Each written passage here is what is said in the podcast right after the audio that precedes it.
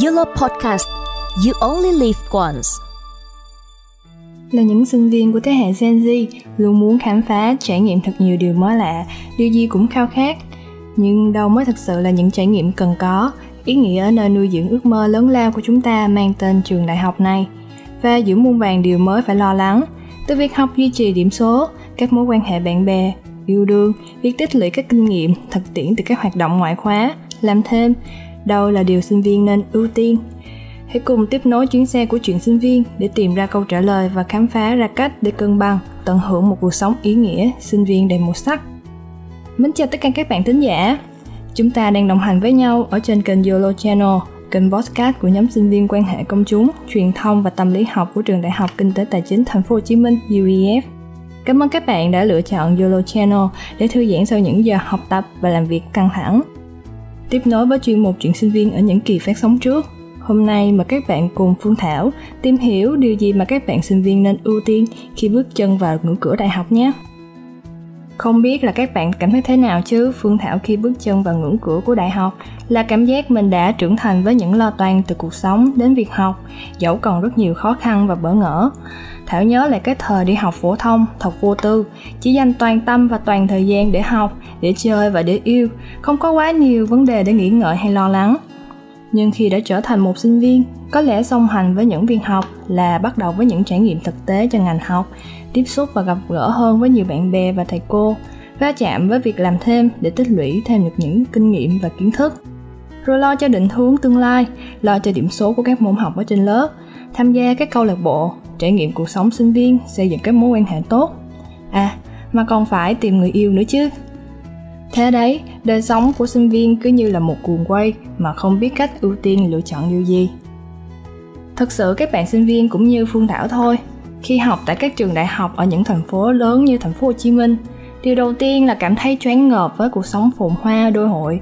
Vì vậy để có thể theo kịp, buộc chúng ta phải hòa nhịp nhanh chóng.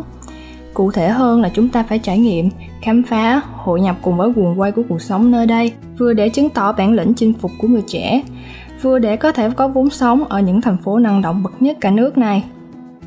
Tuy nhiên, những trung tâm phát triển kinh tế bậc nhất như thành phố Hồ Chí Minh khiến chúng ta sẽ mất cân bằng và rơi vào sự kiệt sức để chạy theo nếu như ta không có một kế hoạch cụ thể cho bản thân. Điển hình như là Phương Thảo đã từng rất ham mê trải nghiệm đi làm thêm. Các bạn biết không, cảm giác lần đầu tiên kiếm được tiền và sử dụng những đồng tiền do mình làm ra thật sự rất là sung sướng.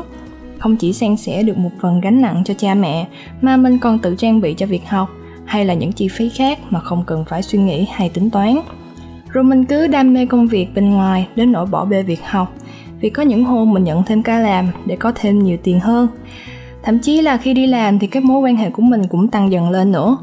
Mình đều muốn có một thiết lập tốt nhất vì ít nhiều gì cũng giúp cho công việc tương lai sau này kể cả việc tham gia các câu lạc bộ hay là bất kỳ các hoạt động nào của ngành, mình đều cố gắng tham gia. Vân vân và may may, điều gì mình cũng muốn có trong tay để làm dày lên quyển sổ kinh nghiệm cuộc sống. Và cái gì đến thì các bạn cũng đoán được mà, phải không? Kết quả học tập thì xa suốt và sức khỏe của mình thì tụt dốc không phanh.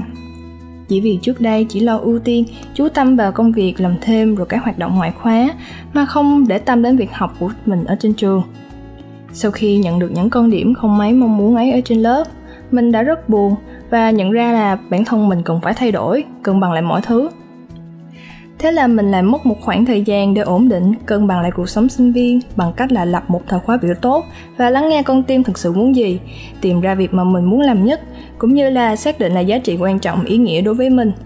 Từ đó mình tìm ra được điều quan trọng nhất đối với mình, điều mình cần phải ưu tiên nhất, có lẽ các bạn cũng vậy.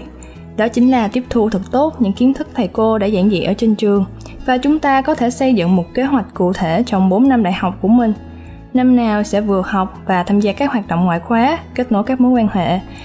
Năm nào thì sẽ bắt đầu đi làm thêm, chỉ cần các bạn đừng để nó quá ảnh hưởng đến việc học của bản thân thôi nhé. Ngoài ra, bài học mà mình có được ở sự lựa chọn khi bước chân vào giảng đường đại học đó chính là sức khỏe. Không chỉ đơn thuần là sức khỏe thể chất mà còn là sức khỏe tinh thần nữa. Mình nhớ có một câu ngạn ngữ rằng một tinh thần minh mẫn trong một thân thể tráng kiện. Một sức khỏe tốt và tinh thần lạc quan từ việc dành một ít thời gian mỗi ngày tập thể dục, đọc sách, Không bỏ bữa đã đem lại rất nhiều năng lượng và giúp mình mạnh mẽ hơn khi đương đầu với những deadline của môn học hay là của câu lạc bộ và vui vẻ thư giãn khi đi chơi cùng với bạn bè vào buổi buổi tối cuối tuần nữa. Cho đến bây giờ, dẫu biết để có thể cân bằng được tất cả mọi thứ trong cuộc sống sinh viên vẫn còn khó thật đấy. Nhưng những gì mà chúng ta tích lũy cũng sẽ trở thành vũ khí cho cuộc sống. Phương Thảo tin rằng hãy cố gắng nỗ lực và tận hưởng đi. Rồi một ngày nào đó bạn sẽ tìm được những ý nghĩa tuyệt vời mà cuộc sống sinh viên mang lại. Cuộc đời là những chuyến đi nên hãy cứ trải nghiệm khi còn có thể.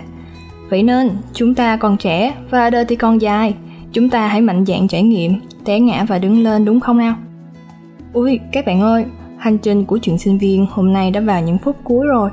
Cảm ơn các bạn đã đồng hành với Phương Thảo trong chương trình ngày hôm nay. Yolo Channel rất vui khi bạn gửi câu chuyện của mình về cho chương trình để chia sẻ cùng nhau các bạn nhé. Và đừng quên khung giờ phát sóng tiếp theo trên kênh podcast của Yolo Channel để cùng lắng nghe về những câu chuyện thú vị hơn nữa nhé. Chúc các bạn có một buổi tối tốt lành.